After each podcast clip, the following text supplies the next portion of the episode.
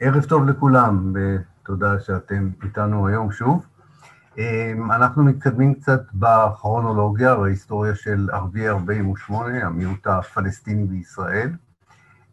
אני לא יודע אם אנחנו נספיק בהרצאה אחת לכסות את כל התקופה שהצעתי בכותרת בין האינתיפאדה הראשונה לאינתיפאדה השנייה. האמת היא שיש כמה תת-תקופות פה שצריך לדבר עליהן קצת יותר לעומק. התקופה הראשונה היא האינתיפאדה הראשונה עצמה, שפחות או יותר דועכת ב-1991, ופלסטינים בישראל עומדים אחר כך בפני אתגר חדש, וזו מלחמת המפרץ הראשונה, אחר כך כמובן הסכם אוסלו ב-93', או כל הסיפור של ממשלת רבין, הגוש החוסם, עד כמה זה היה משמעותי או לא היה משמעותי בחיים של הפלסטינים בישראל, ולאחר מכן התמוטטות הסכם אוסלו ופרוץ האינתיפאדה השנייה. אז יכול להיות שאנחנו לא נכסה הכל בהרצאה אחת ואנחנו נתקדם, אבל בכל מקרה זו מסגרת הזמן. זו מסגרת מבלבלת לכולם, אני חושב, לכל מי שחי בארץ באותה תקופה, אבל, וכמובן פה אני מכליל, אבל לרבים מהפלסטינים בישראל, התקופה הזו שבין האינתיפאדה הראשונה, במיוחד הייתי אומר עד רצח יצחק רבין בנובמבר 1995, היה רגע מבלבל, משום שמצד אחד כמעט יכולת לשמוע את משק כנפי ההיסטוריה. אש"ף וישראל חותמים על הסכם הכרה הדדית, לכאורה על פניו נראה תהליך שמתחיל של פיוס בין הנציג הלגיטימי, הבלעדי, אז של הפלסטינים באשר הם, לבין ממשלת ישראל. מצד שני, מהר מאוד התקווה מוחלפת, מתחלפת בייאוש, בתחושה שזה היה רגע מטעה מבחינה היסטורית, אולי אפילו לכמה פוליטיקאים פלסטינים משני צידי הקו הירוק, גם רגע מביך.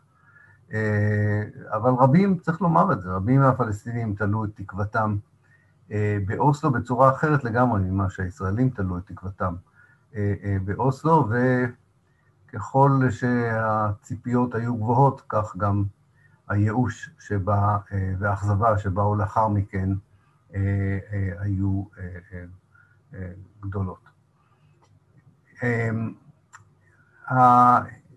התקופה הזו היא תקופה שגם מעבר לעניין של אוסלו, עוד הרבה לפני אוסלו, אחרי בחירתו של רבין, יצחק רבין ב-1992, והמשא ומתן שהוא ניהל עם המפלגות הערביות על הקמת גוש חוסם, זאת אומרת, הרעיון הוא שמפלגת העבודה יכלה, הייתה לחזור לשלטון בתנאי שחברי הכנסת הפלסטינים, באותה תקופה זה בל"ד וחד"ש ורשימתו של טיבי, יתמכו במפלג... בממשלה החדשה, מבלי שיהיו חלק פורמלי מהקואליציה. זה קצת מוכר לנו היום, הדברים האלה, אבל אז זה היה דרמטי למדי, בהשוואה ל... להיסטוריה הקצרה של מדינת ישראל. אני הכרתי את התקופה הזו לא רק כחוקר, אני הייתי מאוד מעורב בפוליטיקה הפלסטינית, אני הייתי ברשימה לכנסת של חד"ש, הוצע לי להיות מספר שתיים בבל"ד, אני חוויתי מקרוב את התקווה כמו גם את האכזבה.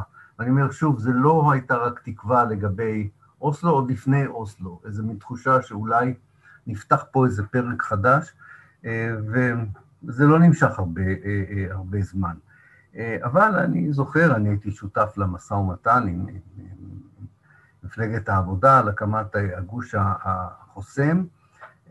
זה היה בבוקר נניח, ובערב היינו כבר בשיחות עם ערפאת, עדיין שיחות לא לגיטימיות, ב-92, על המדיניות של אש"ף.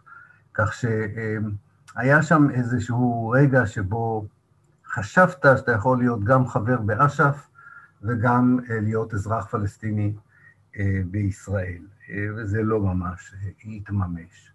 אחרי הסכם אוסלו, אפילו לפחות בשנה הראשונה אחרי הסכם אוסלו, הייתה תחושה דומה שבעצם אפשר ללכת בשני הכיוונים. אני מדבר פה בהכללה, כמובן, היו אנשים מאוד ביקורתיים כלפי אוסלו, ואנשים שלא קנו את אוסלו, אבל אני מדבר על התחושה הכללית, במיוחד בקרב, אולי נקרא לזה האליטה הפוליטית או הפוליטיקאים, כדי לא להפוך אותם אה, לאליטה, אז הפוליטיקאים.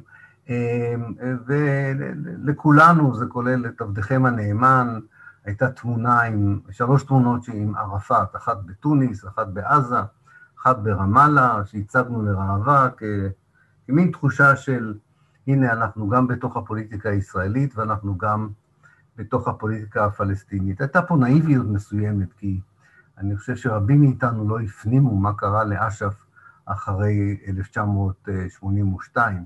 זה לא היה אותו אש"ף הלוחם, המייצג, המוביל של מלחמת השחרור הפלסטינית, אה, או של מאבק השחרור הפלסטיני, זה היה משהו קצת יותר שדהר במידה מסוימת, וכבר לא היה לו גם את אותה יוקרה בקרב כולם, אבל בכל זאת, זו הייתה תקופה מעניינת שלא לא התממשה. אה, אולי הדוגמה הטובה ביותר ואחד הסימנים לכך שהיה צריך כל הזמן להיות מאוד מאוד ער להבדל בין סמליות שלמעשה לא עומד מאחוריה שום אה, דבר מהותי, אה, לבין המהות עצמה. אני אתן לכם דוגמה אחת. אני זוכר שראש הרשימה של אה, חד"ש, האשם מחמיד, חלק מכם אולי הכיר אותו, או מכיר אותו. האשם מחמיד, כתוצאה מההסכם של הגוש החוסם שאפשר לממשלת רבין השנייה ב-1992 לקום, הוזמן לוועדת החוץ והביטחון. לכאורה זה היה מעשה מאוד דרמטי בהיסטוריה של מדינת ישראל. עד ל-1992 היה כלל, לא חוק, היה כלל אה, בכנסת בישראל, שהמפלגות היחידות שיכולות להיות, לשלוח נציגים לוועדת החוץ והביטחון, זה מפלגות שהגודל שלהן נקבע על פי הגודל של המפלגה הערבית הכי גדולה, פלוס אחד. זאת אומרת, אם למפלגה הערבית הכי גדולה היו חמישה מנדטים, רק מפלגות עם שישה מנדטים יכלו לשלוח אה, אה, נציג לוועדת החוץ והביטחון. ככה ועד האפרטהייד הישראלי עד לאותו רגע. והנה אה, מצרפים את אה, האשם מחמיד, לכאורה אה, צעד אה, מתקדם מאוד בהשוואה לכל מה שהיה מאז 1948, אבל בערך באותו יום מקימים תת-ועדה בוועדת החוץ והביטחון לענייני ביטחון באמת, שהוא כמובן לא חבר בה. אה, בלוף, ישראבלוף אה, מספר 999, אה, שום דבר חדש. המתח כמובן הולך וגובר אחרי הסכם אוסלו, ואני עוד אחזור קצת אחורה בשנים, אני בינתיים רוצה לתת את התחושה עצמה.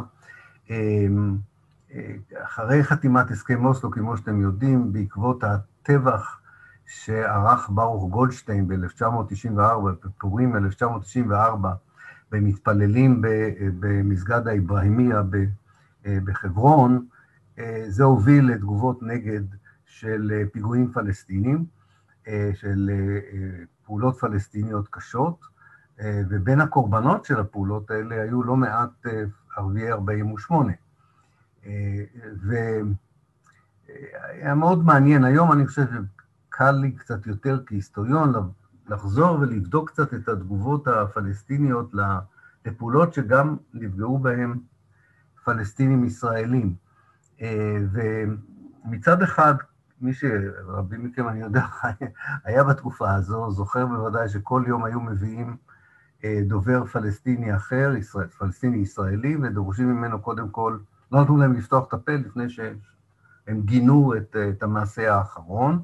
יום ולילה הם נדרשו אה, לגנות, אה, אבל אני חושב שלא הייתה הבנה מלאה בכלל לדרך שבה אה, הפלסטינים בישראל הפנימו את כל מה שקרה מ-1987 עד לגל הפעולות הראשונות והמתאבדים הראשונים באוטובוסים ובמרכזי המסחר של ישראל ב-94 ו-95, הקונטקסט היה האינתיפאדה הראשונה של 87' והתגובה הישראלית האכזרית והברוטלית לאינתיפאדה הזו.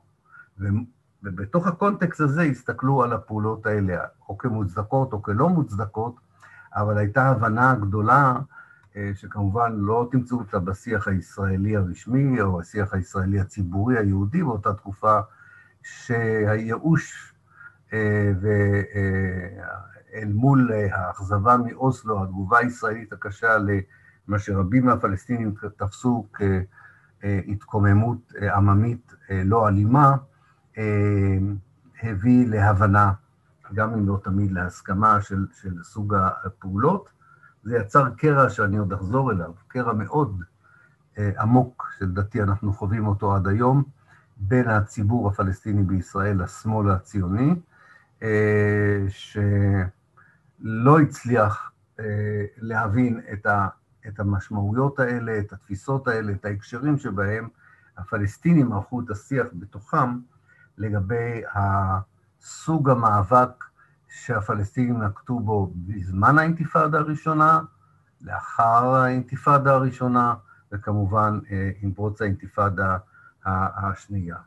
שאר הציבור הישראלי, שזה הרוב, כי השמאל הציוני אף פעם לא היה הרוב, בכלל הגיב לכל השיח הפלסטיני הישראלי בשיח גזעני, אתם זוכרים אולי את הסטיקרים של אין ערבים, אין, אין, אין פיגועים, ובסופו של דבר, זה הפרק הראשון שאני מדבר עליו, אם מסתכלים על התקופה הזו מפרוץ האינתיפאדה ב-1987, דרך הקמת ממשלת רבין והגוש החוסם, דרך הסכם אוסלו והשנים הקשות של 94-95 עד רצח רבין, בתקופה הזו יש עלייה בלתי רגילה בתחילתה, בתחושה וציפייה בקרב רבים מהפלסטינים בישראל שאולי משהו מהותי השתנה במצב שלהם, במציאות שלהם, ונפילה קשה מאוד בהכרה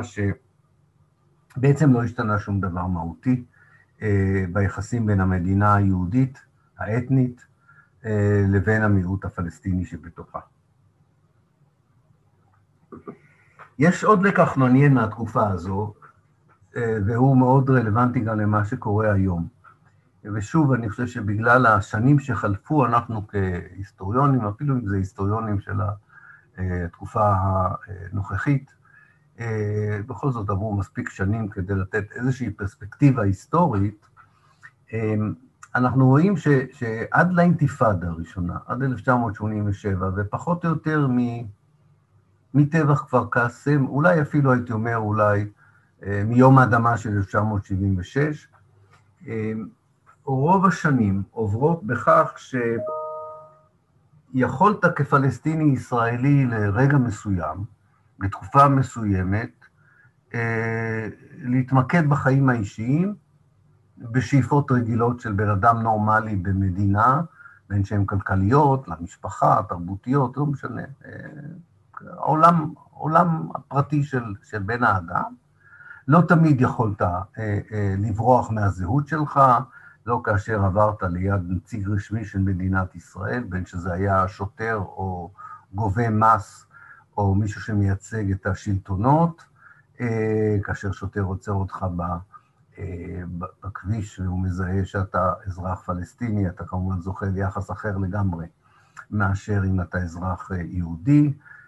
כאשר איש ביטחון בשדה התעופה בודק אותך, אתה יודע שאתה תזכה ליחס אחר לגמרי, לא משנה מי אתה, מאזרח יהודי, אתה יכול להיות מרצה באוניברסיטה, זה הכל מבוסס על מקרים שקרו, והוא ידרוש ממך להסביר, את, לתת את ההרצאה שאתה עומד לשאת בכינוס שאליו אתה נוסע, אחרת לא תוכל לעלות על המטוס, או אם אתה תלמיד רפואה, סטודנט לרפואה כמו אחמד טיבי, ולא ייתנו לך להיכנס, השומר לא ייתן לך להיכנס כי אתה ערבי ולא יכול להיות שיש רופאים ערבים בהדסה, ואם אתה תעמוד מול שופט, בייחוד בערכאות הנמוכות, אתה תזכה לעונש כפול בגלל שאתה פלסטיני. אז לא תמיד אפשר היה, גם בחיי היומיום, לשכוח את זה שאתה פלסטיני ישראלי, גם אם אנחנו מדברים על סוף שנות ה-80 ותחילת שנות ה-90.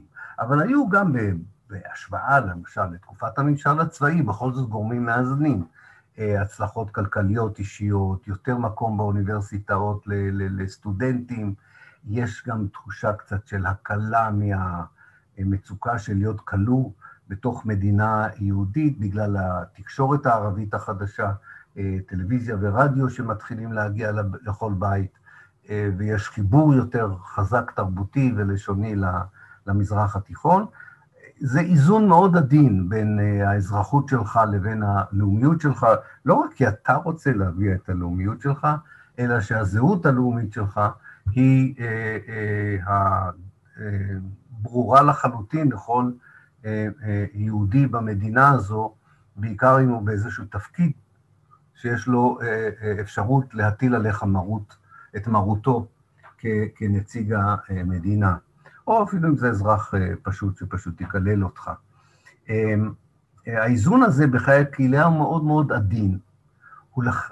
עוד יותר קשה לשמר אותו, ולרוב הוא נשבר כאשר יש בעיות גדולות, לא בעיות קטנות. כאשר יש משברים גדולים, בין מה שתיארנו בשבוע שעבר, במאבק בין המדינה שלי לעם שלי. ואז אתה מגלה לא רק את הסכנה מיידית שאולי אתה תאחר להרצאה שלך, או תאחר למקום העבודה שלך, או שתאבד את מקום העבודה שלך, שהן סכנות שאני לא מזלזל בהן, אני קורא להן צורך הדיון רק, סכנות קטנות, לבין הסכנה הגדולה, סכנת ההכחדה, הגירוש, ואז יש זיכרון קולקטיבי של 48 שמציף את המחשבה, את הכתיבה, את התחושות, ויוצר אה, אה, אה, תחושה אחרת לגמרי של, של אי-ודאות. והנוגדן לתחושות האלה זה הרצון אז כן להיות חלק ממאבק לאומי כולל יותר, לא רק של הפלסטינים בישראל, אלא של המאבק הלאומי הפלסטיני כולו. והאינתיפאדה הראשונה בעצם היא מין אירוע כזה, שהוא גם מצד אחד מאיר את השדים של 48, אבל מצד שני הוא גם אומר, רגע, העם שלנו אה, אה, לא פסיבי, העם שלנו, אה, החלק של העם שלנו שתחת כיבוש לא סביל, הוא, הוא נוקט ביוזמה, הוא מתקומם, ויש גאווה מאוד גדולה על, על, על המאבק הזה. הפוליטיקאים הפלסטינים, אגב, בשני הצדדים, בשני צידי הקו הירוק, מנסים איכשהו, אה, אה, אין להם שום אינטרס אגב, ש, ש, שדברים יצאו משליטה, שהתקוממויות יימשכו הרבה זמן, כן? יש להם הרבה מה להפסיד בהתקוממויות.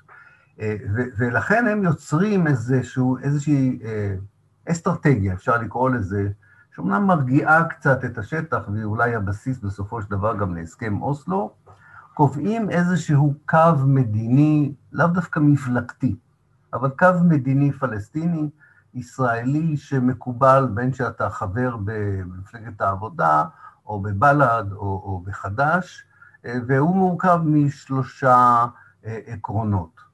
אה, עיקרון אחד זה תמיכה ללא סייג באש"ף, זאת אומרת, לשום ספק, אש"ף הוא הנציג הבלעדי הלגיטימי של העם הפלסטיני, והעיקרון השני הוא תמיכה בשתי מדינות, ככה איכשהו להקל על, ה, על הלחץ של נושא האזרחות בתוך המדינה היהודית, והעיקרון השלישי זה שוויון זכויות מלא לפלסטינים בתוך מדינת ישראל. זאת אומרת, סוף הכיבוש בגדה המערבית ברצועת עזה והקמת מדינה פלסטינית לצד הקמת מדינת ישראל, ושוויון זכויות מלא לפלסטינים בתוך המדינה היהודית.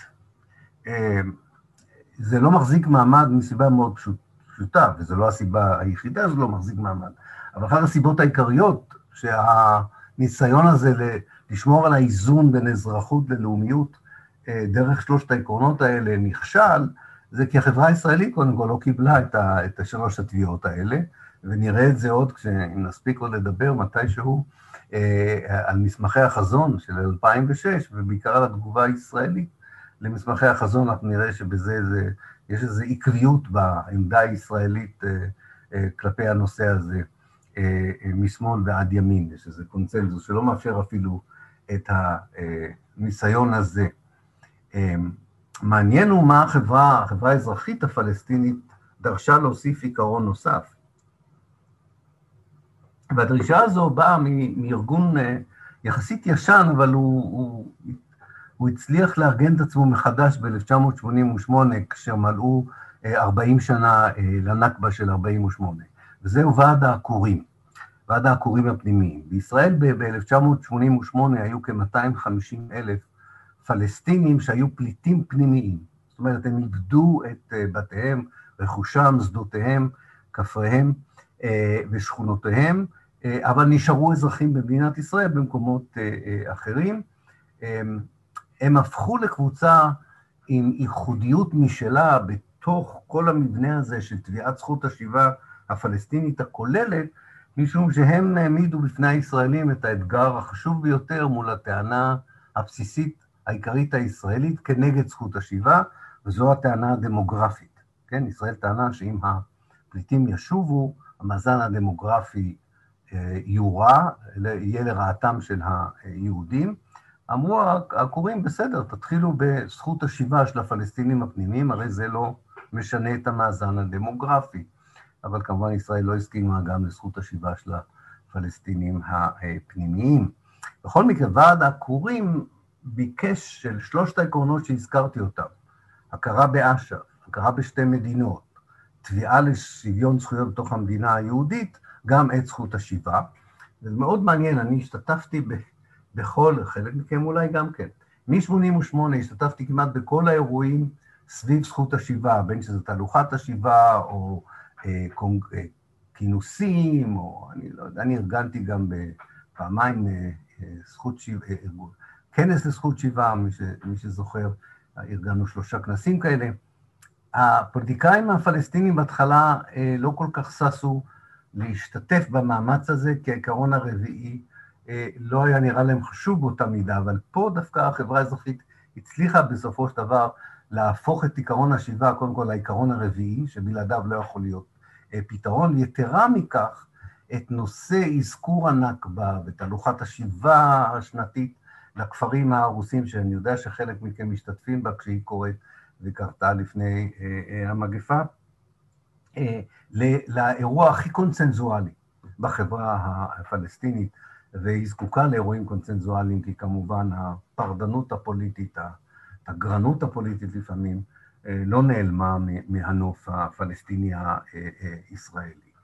אמ, האסטרטגיה בכל זאת, מאז, כמו שעזמי בשארה כתב על זה כבר ב-93, כתב מאמר בכתב העת תיאוריה וביקורת, והוא אמר, האסטרטגיה בכל זאת, לא משנה על כל העקרונות וכל הדברים שאני הזכרתי, היא האסטרטגיה, ודיברנו על זה בשבוע שעבר, כל המאבקים הפלסטינים האלה, צריכים להתנהל בתוך כללי המשחק של המדינה הישראלית. אני לא אגיד הדמוקרטיה הישראלית, כי אה, אני לא חושב שהפלסטינים הישראלים חשו שהם חיים בתוך מדינה דמוקרטית, אבל יש כללי משחק דמוקרטיים, זה לא אותו דבר.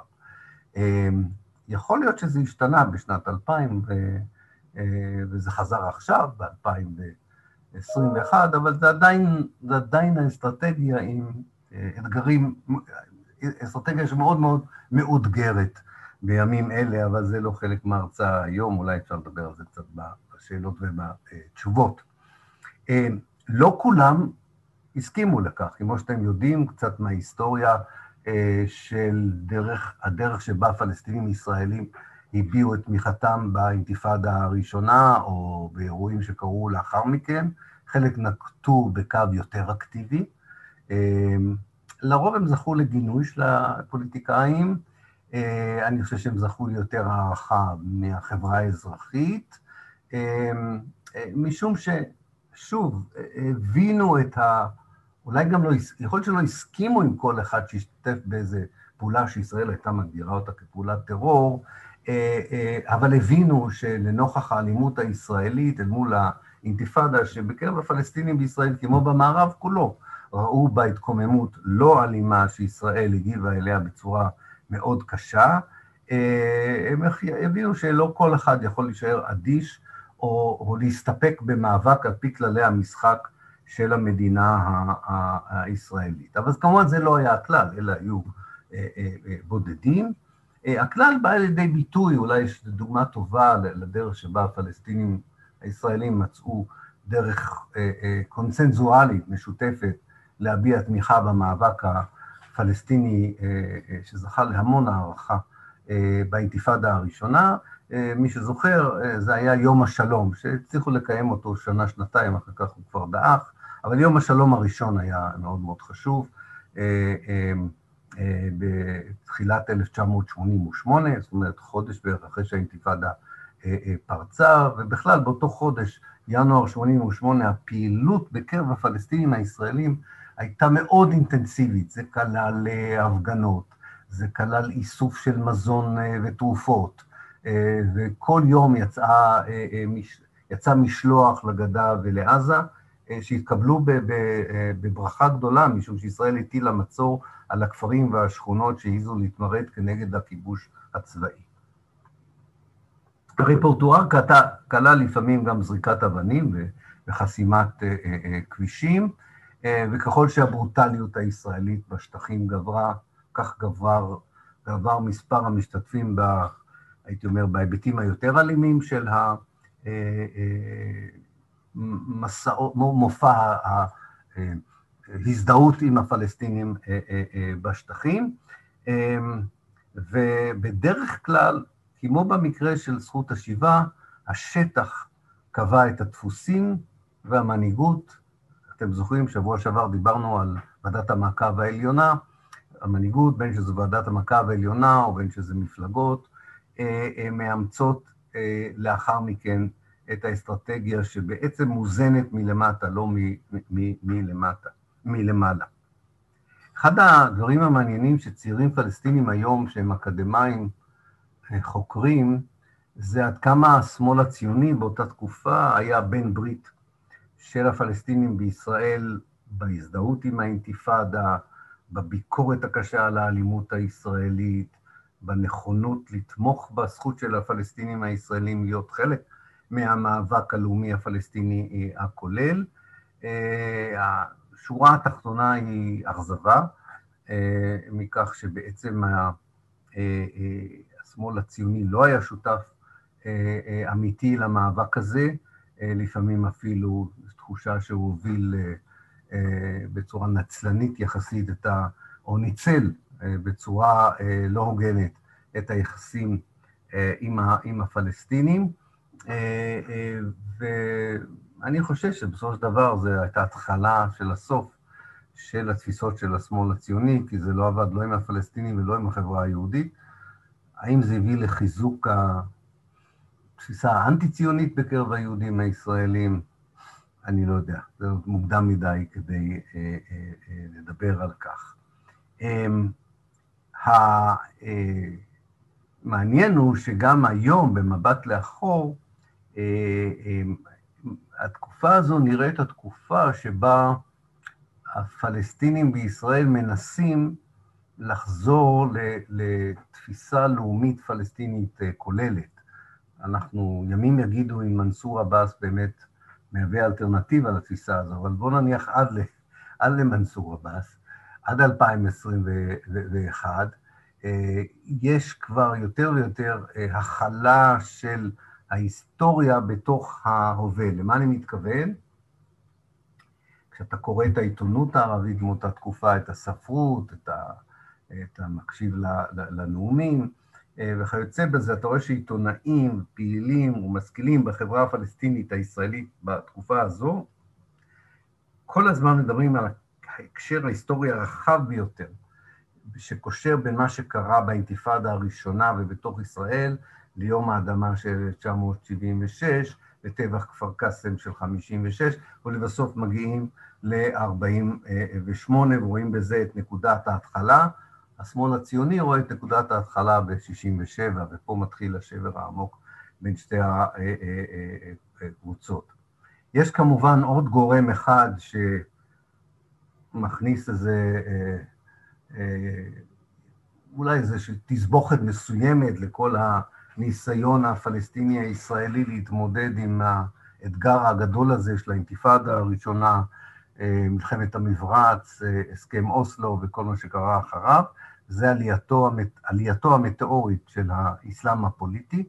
אני מציע שפשוט אנחנו נקדיש הרצאה נפרדת למקום של האסלאם הפוליטי בתוך החברה הפלסטינית הישראלית, אולי פלסטינית ככלל, ובהרצאה היום אני, אני לא, לא אגע בזה, אני רוצה להזכיר שזה כמובן, אני מודע לכך שזה גם היבט מסוים של הפוליטיקה הפלסטינית הישראלית בתקופה הזו. החמאס נוסד ב-1988, התנועה האסלאמית הישראלית ב-87-88 כבר עובדה קיימת, אבל אנחנו ניכנס לזה יותר לעומק, אולי בהרצאה נפרדת.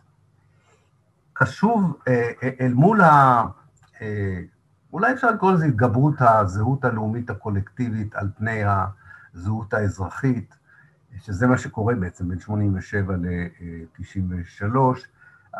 כדאי להגיד משהו על התגובה הישראלית. יש לנו כמובן שתי ממשלות שונות למדי, שלוש ממשלות שונות למדי, בתקופה שבין 87, ממשלות ישראליות, בין 87 ל-93. הממשלה הראשונה זה האינתיפאדה פורצת בסוף השנה האחרונה של ממשלת האחדות, של הליכוד והעבודה, אחר כך קמה הממשלה של יצחק שמיר, ולבסוף יש לנו את ממשלת רבין. ממשלת האחדות של 84 עד 88 לא ממש מתעסקת, היא נותנת לצבא, לשב"כ, להחליט מה צריך לעשות עם הפלסטינים בישראל ומה צריך לעשות עם הפלסטינים בשטחים, אין שום ניהול מדיניות, זה הכל תגובות קשות דרך האמירה הידועה של רבין, צריך לשבור להם את העצמות ותו לא. כאשר הממשלה הזו נופלת וממשלת שמיר עולה, ממשלת שמיר מנהלת ישיבה אחת בכל קיומה, במאי 1989, על מצבם של האזרחים הערבים, כפי שהם קוראים לזה. זו הייתה הישיבה האסטרטגית האחרונה של איזושהי ממשלה ישראלית בנושא של המיעוט הפלסטיני בישראל, לפני כן הייתה רק ב-1976. זאת אומרת, ממשלות מ-76' עד מאי 89' לא דנו בכלל ביחסים בין יהודים לערבים במדינת ישראל. הישיבה של 89' מטילה, אני לא יודע אם אתם זוכרים את הטיפוס, יצחק מודעי, שר התקשורת, הוא, יצחק שמיר הטיל עליו לנהל את התיק הזה, אם אפשר לקרוא לזה כך.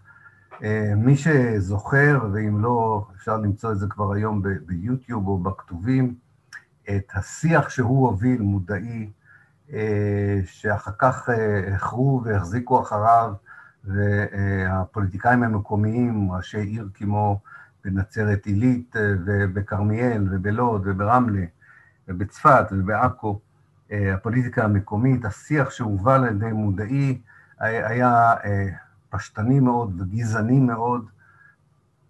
אפשר לסכם אותו כך, ממשלת ישראל מסקנתה מכל מה שקרה בתוך ישראל, בקרב האוכלוסייה הערבית בישראל, מפרוץ האינתיפאדה ועד לאותה ישיבה במאי 89' היא, כמו שמודעי אמר בריאיון מאוד ידוע לעיתון הארץ, גם אם אנחנו ניתן לפלסטינים את כל הזכויות, הם עדיין ינסו להשמיד את מדינת ישראל, הפלסטינים הישראלים הם גיס חמישי, ולכן כדאי לשקול ברצינות חזרה, לפחות חלקית, לימי הממשל הצבאי. ממשלת רבין כן מנהלת ישיבה יחסית מוקדמת, ממשלת רבין השנייה, שם אישיות אחרת מקבלת מרבין את, ה, את התיק, אם אפשר לקרוא לזה ככה, מישהי באמת שהיא בכל זאת אדם הפוך לגמרי ממודעי, וזוהי שולמית אלוני, עם כוונות מאוד טובות, אבל היא הובילה את הקו הזה של הרב-תרבותיות כתוכנית תרבותית וחינוכית של ממשלת ישראל, שאמורה לאפשר לאזרחים הפלסטינים בישראל להרגיש בבית, להפחית את המתח, ליצור יותר קשר בין המיעוט לבין המדינה. הבעיה שתוכניות רב-תרבותיות בדרך כלל הופכות להיות לשולחן עם חומוס ושניצל, ולא ניסיון להבין את הנכבה כמו שמבינים את השואה למשל. אז ברגע שזה לא קורה, אז זה הופך להיות מין דיון עקר, תוכניות עקרות, המון כסף נשפך שם, ובפועל מדיניות ההפקעה, הייהוד, ייהוד הגליל, ייהוד הנגב, ייהוד הגדה והאפליה ממשיכים. השיח בכלל בעיתונות היומית העיקרית, מעריב, ידיעות אחרונות, חדשות, עיתון שכבר לא קיים, לחלוטין משחרר רסן, פלסטינים הם פצצה דמוגרפית. מעניין, התקופה הזו, אני עברתי, לצורך ההרצאה הזו עברתי קצת על ארכיוני העיתונות מהתקופה ההיא. בניגוד לכל התקופות הקודמות, השב"כ מדבר הרבה עם העיתונות, בייחוד אדם בשם נחמן טל, מי שמכיר אותו, והוא חוזר על הדברים שמודעי אמר, אבל עם הכובע של איש המקצוע, לא כפוליטיקאי. הוא אומר, אנחנו עושים מחקרים בשב"כ, ואנחנו גם הגענו למסקנה שגם אם ניתן זכויות מלאות לאזרחים הפלסטינים בישראל, הם ימשיכו, יהיה להם, ימשיך להיות להם, איך הוא אומר שם, חזון של נפילתנו, נפילת המדינה היהודית. אני אסיים ואני אומר שכדאי להסתכל על התקופה הזו לא רק כתקופה פוליטית, לא רק כתקופה חברתית, לא רק כתקופה כלכלית, אלא גם כתקופה תרבותית מאוד מעניינת. אני הזכרתי באותה תקופה, נדמה לי שזה היה BBC, אם אני לא טועה, עשה תוכנית משותפת לאדוארד סעיד ועמוס עוז. מין דיאלוג בין, בין שניהם, וסעיד שואל את עמוס עוז אם הוא יודע שם של משכיל או סופר אחד בעולם הערבי. ולהראות כמה ישראלים הם בעצם נטע זר בתוך העולם שהם מצויים בו. אז עמוס עוז אומר, נגיב מחפוז, ושם הוא נעצר. אני בכלל הייתי שואל אותו, עד כמה אתה מכיר אז את הסופרים הפלסטינים הישראלים? זו תקופה מאוד מאוד פוריה. הבעיה היא, מדוע אפילו בציבור הפלסטיני לא כולם יודעים עליהם? תחשבו על כך. אתה סופר או סופרת פלסטינים בגליל או בנגב או ביפו, אתה כותב ספר בערבית, עדיין היום המצב הרבה יותר טוב, אבל אז היה קשה מאוד לפרסם בעולם הערבי, כי אתה ישראלי, העולם הערבי לא הבין בכלל את הזהות הזו, הפלסטינית הישראלית. ביניהם היה קול ישראלי, ולכן היה קשה מאוד לפרסם בעולם הערבי. אין מספיק קוראים ב... סליחה. אין מספיק קוראים בעולם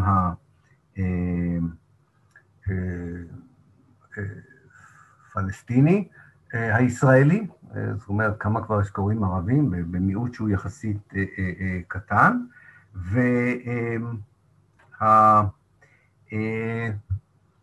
והיצירות האלה לא זוכות לקוראים, אבל הן קיימות, אולי יום אחד עוד יחזרו, יחזרו עליהן.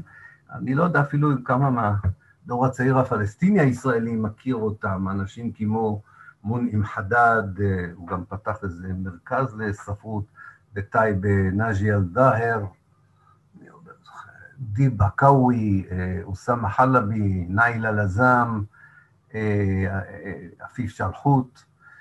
אולי היותר מוכר, זה, זה, המוכרים יותר זה המשוררים, כמו סמיח קאסם, הוא מפרסם בתקופה ההיא קובץ שירים שנקרא לא מבקש רשות מאף אחד, הוא מתכתב עם אדוארד סעיד. אדוארד סעיד ב-82 כתב מאמר ידוע, הרשות, the permission to narrate, הרשות ל, לספר את הסיפור הפלסטיני. זה היה בעקבות מלחמת לבנון הראשונה. סמיח קאסם עונה בשורה של שירים, לא, לא מבקש רשות מאף אחד. יוצא דופן בכל התקופה הזו הוא כמובן אנטון שמאס, עם סיפור בעברית, רוצה, כותב בעברית את ערבסק, וא' ב' יהושע מציע לא לעזוב את הארץ, בהתכתבות מעניינת ביניהם בעיתון שכבר לא קיים, שקראו לו פוליטיקה. מה שעוד קורה מבחינה תרבותית, ושוב, אני, אני מדבר על. היצירתיות הזו בעצבות גדולה, כי חלק גדול מהסופרים והסופרות האלה כבר לא איתנו, לא כי הם מתו, הם עזבו את הארץ. ואותו דבר נכון לגבי הקולנוענים, זו תקופה שבה פורח הקולנוע הפלסטיני. יש איזה חלל, יש איזה תקופת הלם בכל העשייה הקולנועית הפלסטינית בעקבות המפלה של אש"ף בביירות. כי בביירות היה, הייתה מחלקה מאוד חשובה של קולנוע פלסטיני בראשות מוסטפא אבו עלי, שאחותו נשואה היום לאורי דייוויס, אבל זה לא שייך, אני פשוט רכלן, לא יכול לא לספר קצת רכילות. בכל מקרה, יש נפילה בקולנוע הפלסטיני, ומי שתופס את מקומם של היציר, היוצרים הקולנועיים הפלסטינים בגלות, זה דווקא אנשי נצרת. נצרת מולידה שלושה קולנועיינים ענקים שלא נשארים בארץ. הידוע ביניהם, זהו גם מכונה אבי הקולנוע המודרני הפלסטיני, זה מישל חלפי, שמפרסם את הסרט דפים, דפים מיומן בשל, נדמה לי קראו לזה, סיפור על קשר בין שתי נשים, אחת מאוד ידועה, הסופרת סחר חליפה, שהסיפור שלה, החמניה, תורגם לעברית, ואישה אלמונית מיפיע, אולי הסרט העלילתי הראשון הפלסטיני, הוא, הוא, הוא מייצר אותו ומפיק אותו, חתונה בגליל, על חתונה בימי הממשל הצבאי. הוא זוכה בפסטיבל כאן, אם אני זוכר נכון, בפרס הראשון, על הסרט הזה. ועוד ועוד, נצרת, אני אמרתי שלושה, יש יותר משלושה, כי גם האני אבו אל-אסד, אליה סלימאן, רשיד משראוי. זה שוב, זה, זה, זה הפוטנציאל התרבותי הפלסטיני הישראלי בתוך מציאות של שולית, שוליות פוליטית בתוך ישראל ושוליות פוליטית בתוך העם הפלסטינית, שגורמת לנו להפסיד אוצר תרבותי והון אנושי בלתי רגיל. אולי זה יום אחד עוד יחזור אלינו. אני רק אסיים, ואני זוכר, בטח אולי חלק מכם, הוזמן לחתונות פלסטיניות באותה תקופה, היה מנהג שאולי עוד היום גם קיים, בייחוד בכפרים, כל צד של החתן, צד של הכלה מביא משורר, ויש איזו מין תחרות שירה עממית.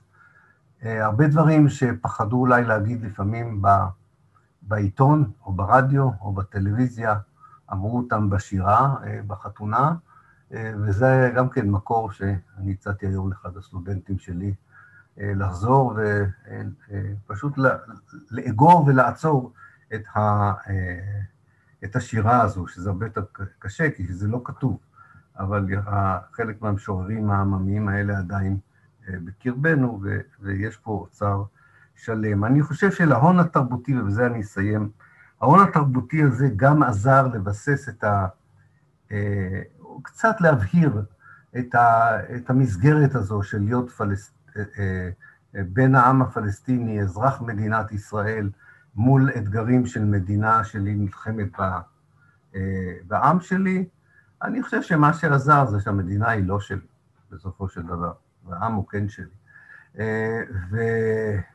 וזה יוצר, זה לא יוצר איזון, אבל זה יוצר בהירות לפחות. אבל זה ברור שזה גם עמדה מאוד מסוכנת בתוך מדינת ישראל היהודית, הגזענית, החזקה, האכזרית. אז איך אתה מנווט בתוך המציאות הזו? לא לכולם יש את הפתרונות לעניין הזה, אבל זו בהחלט תקופה מרתקת, שאפשר ללמוד ממנה הרבה לגבי כל מי שמנסה להבין לאן התהליכים הולכים היום. אז אולי אני אעצור כאן, ואני אשמח מאוד לענות על הערות ושאלות. שנייה אחת, תרשו לי רק לשים את המשקפיים.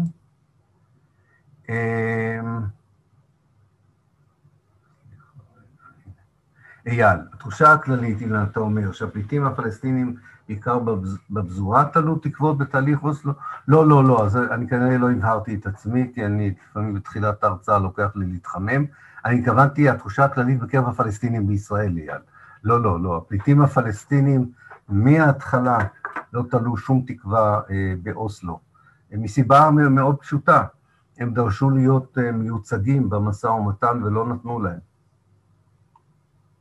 אני חושב שהם היו הראשונים שהבינו שאוסלו אה, אה, לא יביא לפתרון הבעיה שלהם. אה, אני חושב התמיכה הגדולה ביותר הפלסטינית, אגב לאוסלו, הייתה בגדה המערבית ובעזה, וזה ברור, כי חשבו שזה יוביל לסוף הכיבוש, כן? אה, אבל בכל הקבוצות הפלסטיניות, כמובן, התקווה הזו מאוד מהר מתחלפת בייאוש. אה, עוד שאלה של אייל, תיארת תחושה שהשמאל הציוני ניצל בצורה לא הוגנת הפלסטינים אזרחי ישראל בתקופת האינתיפאדה הראשונה אחריה. תוכל לייחס זאת לדוברים הוגים ספציפיים, להבהיר למה הכוונה ניצול לא הוגן, להבדיל מעמדות והמס הבעייתי של השמאל הציוני לאורך השנים. כן, אני, אני, אני אבהיר. אה, אה, החברה האזרחית הפלסטינית, גם בתוך ישראל וגם בשטחים, בתקופה הזו זקוקה לעזרה.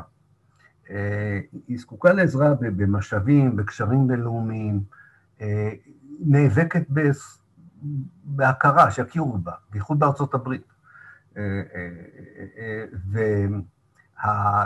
וזה היה די ברור שגם לשמאל הציוני, שאם אתה בא ומציג את העמדות הפלסטיניות כחלק מדו-קיום, כחלק מתהליך שלום מלמטה, היה, היה כס, המון כסף באיזה מפעל אירופאי שאני, אחרי אוסלו, שנקרא People to People, עם לעם, כאילו, כן, קשרים אה, בין עמים. אמ, ואני חושב שהרבה מהפלסטינים אה, אמרו, בסדר גמור, זה, זה, זה, זה, אין לנו בעיה, זה צריך ללכת ביחד. זאת אומרת, השמירה על הזכויות שלנו, זכות השיבה, להפסיק את הכיבוש, זכויות שוות בתוך מדינת ישראל, לא אומרת שאנחנו לא מחפשים שותפות אה, יהודית-ערבית כדי אה, לעשות את זה. אבל לא הייתה שום הגבלה בדרך שבה השמאל הציוני הציג את, ה, את העמדות שלו אל מול השותפות הזו. הוא שלל לחלוטין את זכות השיבה. הוא היה בעד מדינה שבכלל לא דמתה למדינה שהפלסטינים חשבו עליה, ו... אה, הוא דגל בסיסמה הזו, מדינה יהודית דמוקרטית, כאילו יש בה משהו שיכול להבטיח זכויות שוות לאזרחים הפלסטינים.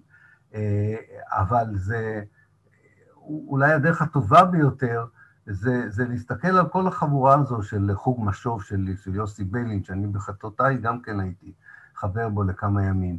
אה, וכל הקבוצה שניהלה את הדיונים עם פייסל חוסייני באוריינט האוס. האנשים סביב מה שיהפוך אה, למרץ בסופו של דבר.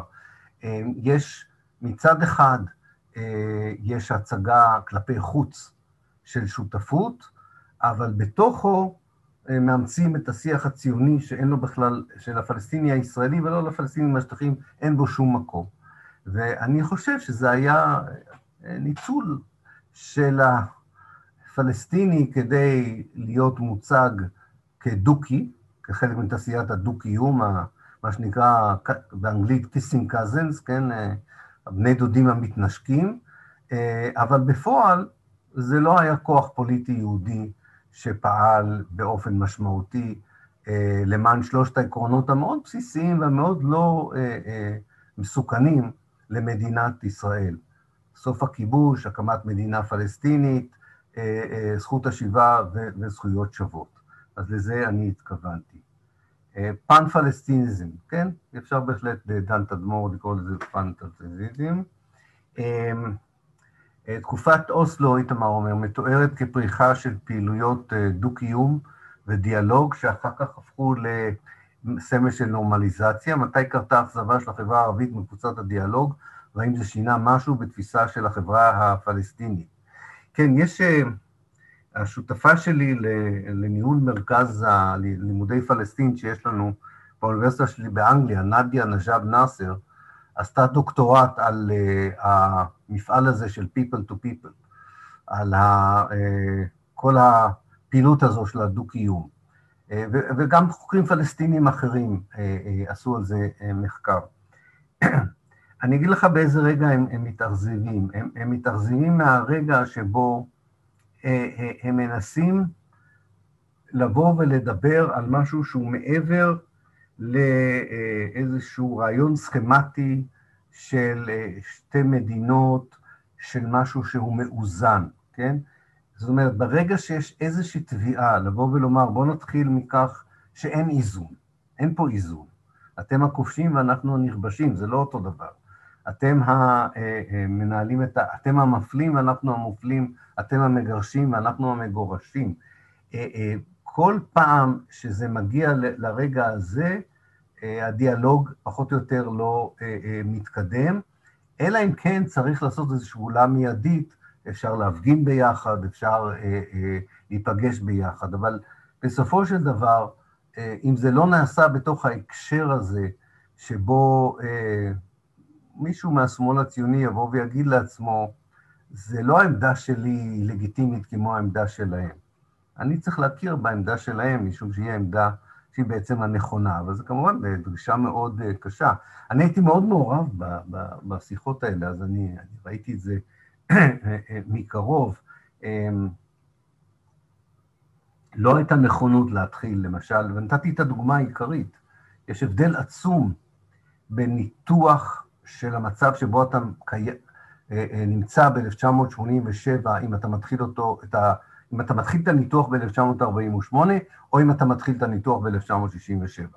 יש הבדל עצום בתפיסה שלך של מדוע יש סכסוך, מהי, מהי מהות הסכסוך, ולכן גם מהו הפתרון הנכון לסכסוך. ואני חושב ששם הייתה, הייתה איזו אכזבה, משום שהייתה איזו תחושה שהסימבוליות של התהליך, הסמליות של התהליך, הזיקוקים של התהליך, כן? כל מה שקרה על מדשאת הדשא הלבן, ההתלהבות העולמית, ביל קלינטון, כל החבר'ה האלה, שזה בעצם מסמל איזה שינוי מהותי בתפיסה הישראלית כלפי הנושא הפלסטיני. וזה מתברר לא כתפיסה מהותית, זה מתברר כתפיסה קוסמט, קוסמטית, כן? משהו שהוא רק חיצוני, והוא לא באמת מהותי. אתם רוצים דוגמה נוספת? כל אחד מאנשי המקצוע הפלסטיני, כולל אגב פלסטינים ישראלים, שהיו מעורבים במשא ומתן על אוסלו 2, לא אוסלו 1, אוסלו 2, מה שנקרא, הסכם אוסלו השני, שתרגם בעצם את העקרונות של אוסלו למציאות בשטח. זה ההסכם שיצר את שטח A, B ו-C. כל אחד מהם פתאום ראה, אני חושב ששם כבר נפל האסימון לכולם, כן? אין שום קשר בין העקרונות של הפיוס, כמו שהסכימו עליהם בהסכם אוסלו, לבין הדרך שבה ישראל מפרשת את הסכם אוסלו במציאות, בשטח. שם, אחרי הסכם, אפילו ערפאת עצמו, אתם דיברנו על זה, אני חושב, באיזה הקשר אחר, שחוסני מובארק היה צריך לדחוף את ערפאת בשארם א-שייח לשולחן כדי שיחתום על הסכם אוסלו 2, הוא לא הסכים.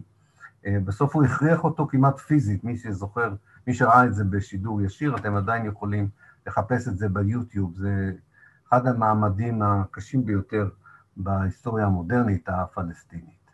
כן, עידית, אנחנו נעשה את אוסלו כהרצאה נפרדת.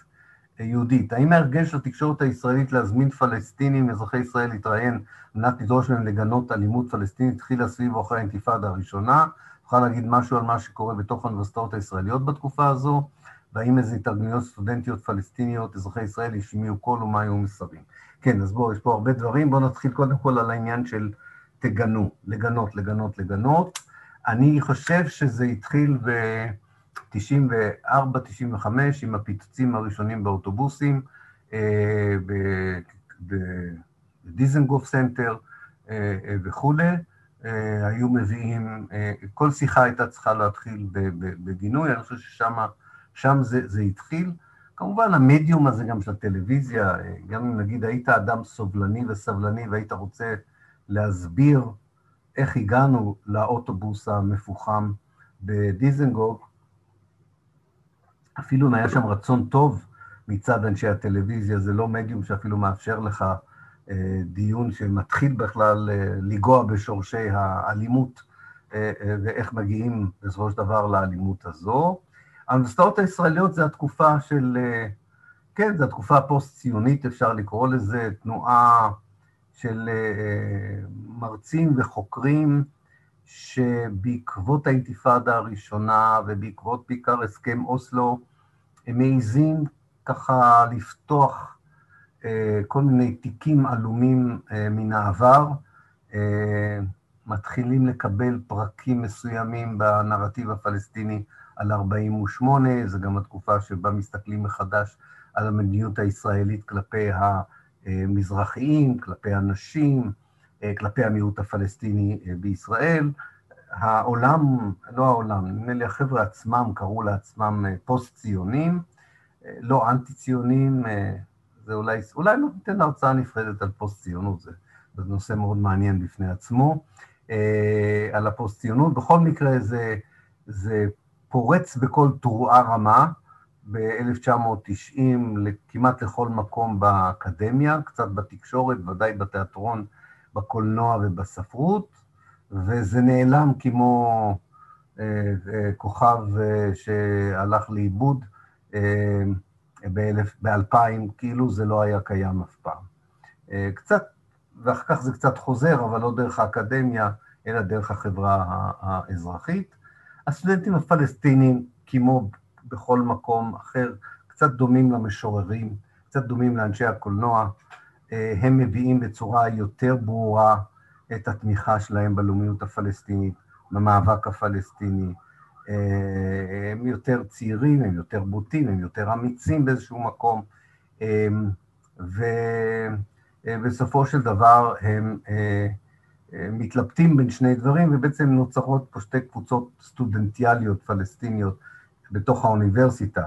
קבוצה של עסקנים לעתיד, אנשים שיודעים שאם אתה מגיע להיות יושב ראש ועד הסטודנטים הערבי, או אתה מאוד פעיל, אז יכול להיות שהדרך שלך, בסופו של דבר, לפתרון תעסוקתי הכי טוב שיש היום בחברה הפלסטינית הישראלית, שזה להיות חבר כנסת, אתה יכול להגיע להיות חבר כנסת, או להיות חשוב במפלגה, לבין כאלה שפשוט מנצלים את התקופה הסטודנטיאלית להבעת עמדות פוליטיות, ואחר כך, לצערנו, לא לצערנו, מחליטים על קריירה אחרת.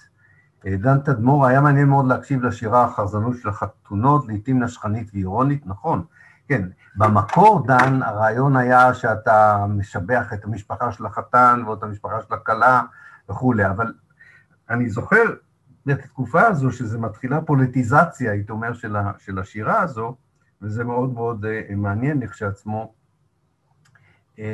למרות שאני בטוח שבכל חתונה כזה היה איזה סייען של השב"כ שדיווח בחזרה על מה שקורה שם.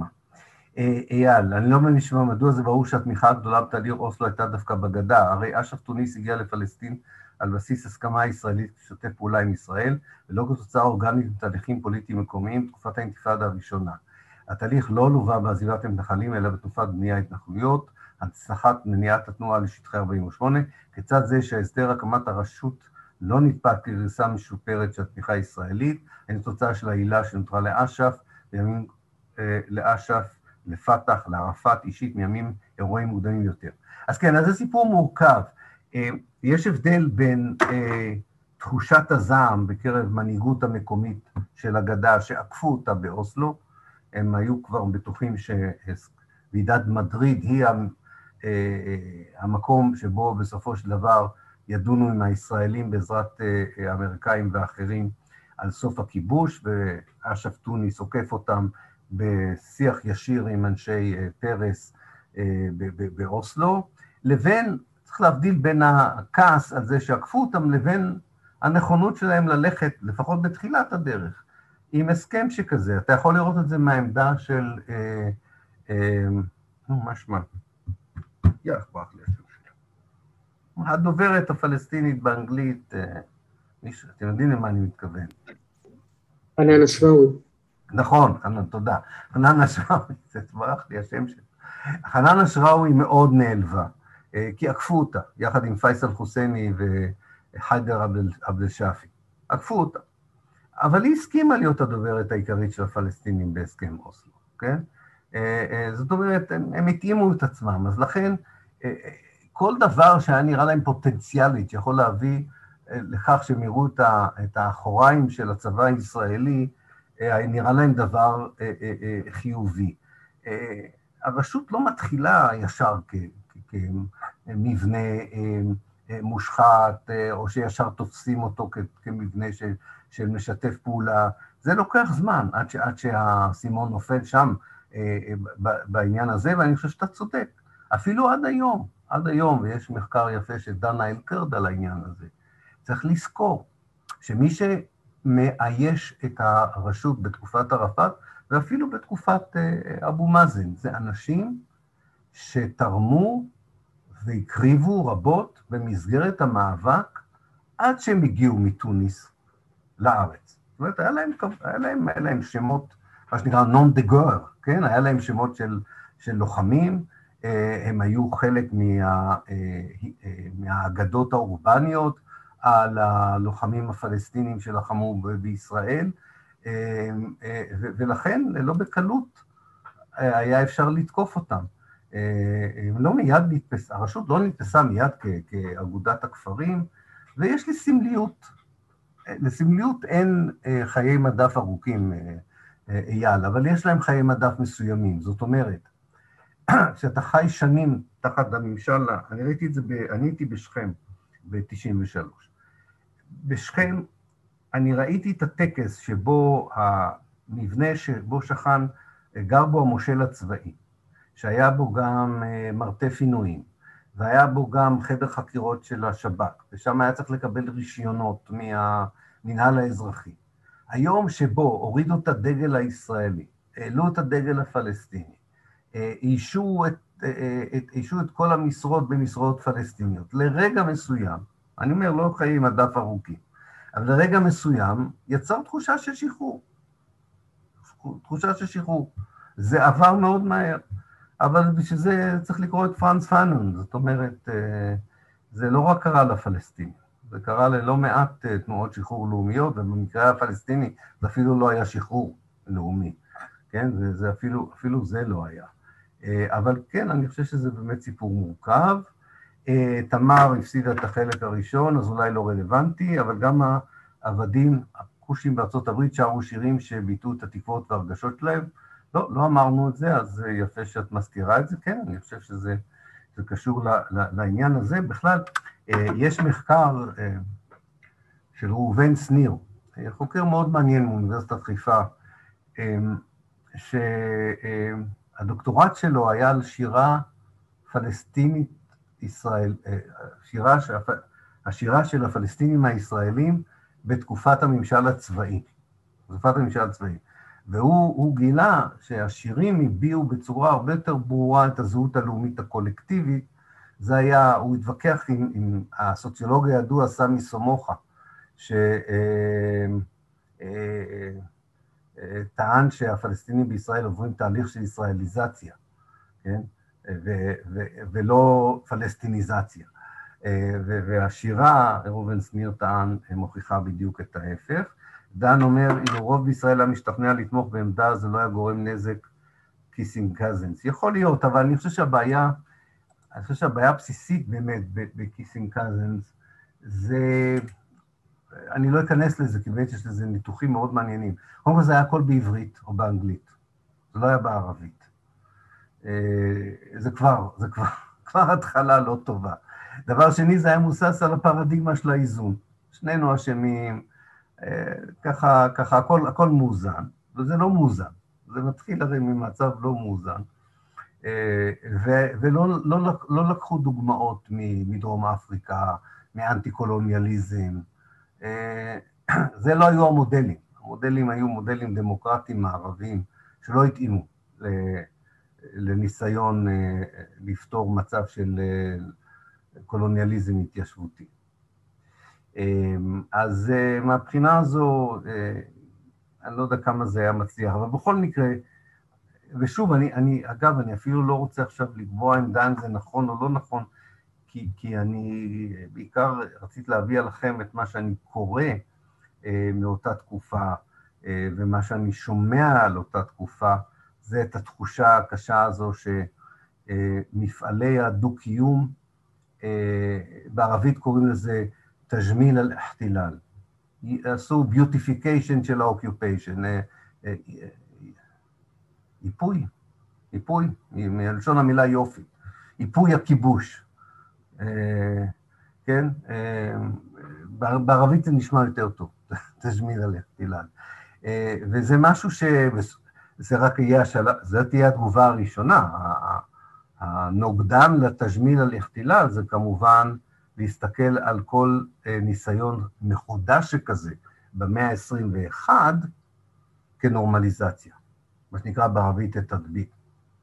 זאת אומרת, האכזבה היא כל כך גדולה, שבמאה ה-21 יש חשדנות עצומה כלפי כל ניסיון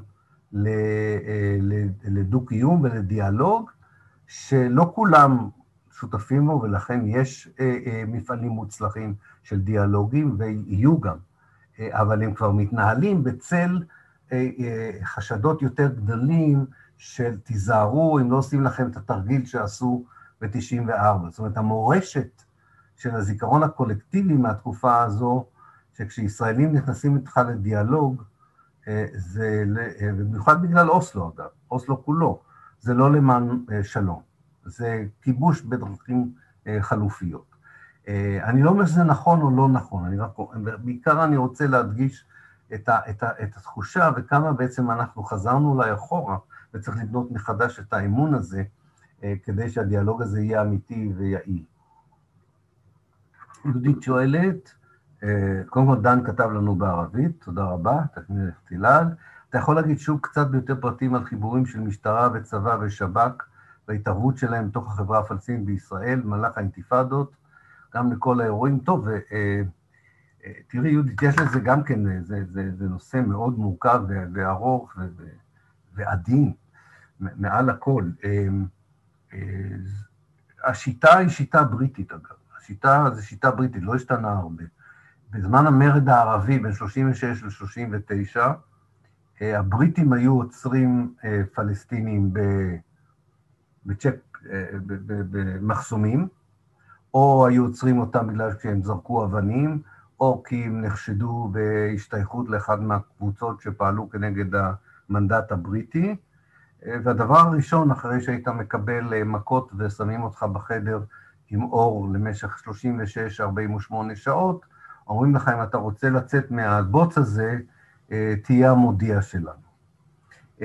השי של ההגנה מאמץ את אותה שיטה, אחר כך הצבא ישראל, השב"כ מאמץ את השיטה הזו כלפי הפלסטינים בישראל בתקופת הממשל הצבאי וגם לאחריו, ובשטחים זה מי כבר מ-67-68, זה המארג העיקרי שישראל בונה בצורה שיטתית עד היום, והוא כמובן כולל המון המון אנשים שלפחות אחרי אוסלו היה צריך להוציא חלק לא קטן מהם מאזור A ולהושיב אותם במקומות כמו לוד ורמלה, ולא לא במקרה השימוש בנשק חם שהיה, שהיה מאוד מועט, ובמאי 2021 בא מקרב הקבוצות האלה.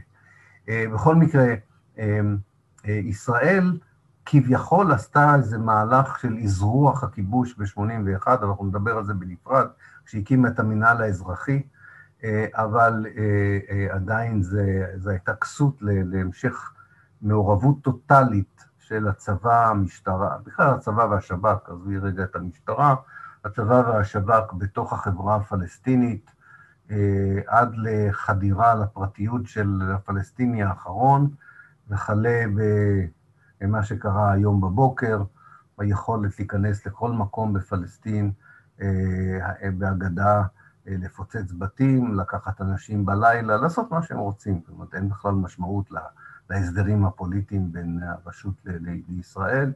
מהבחינה הזו, אנשים בעזה, שיש להם ודאי הרבה ביקורת על החמאס וכל מה שקורה, מרגישים יותר מוגנים מהזרוע של הישראלית, למרות שהם חווים אותה כמובן בצורה אחרת, אולי אפילו יותר קשה מדי פעם.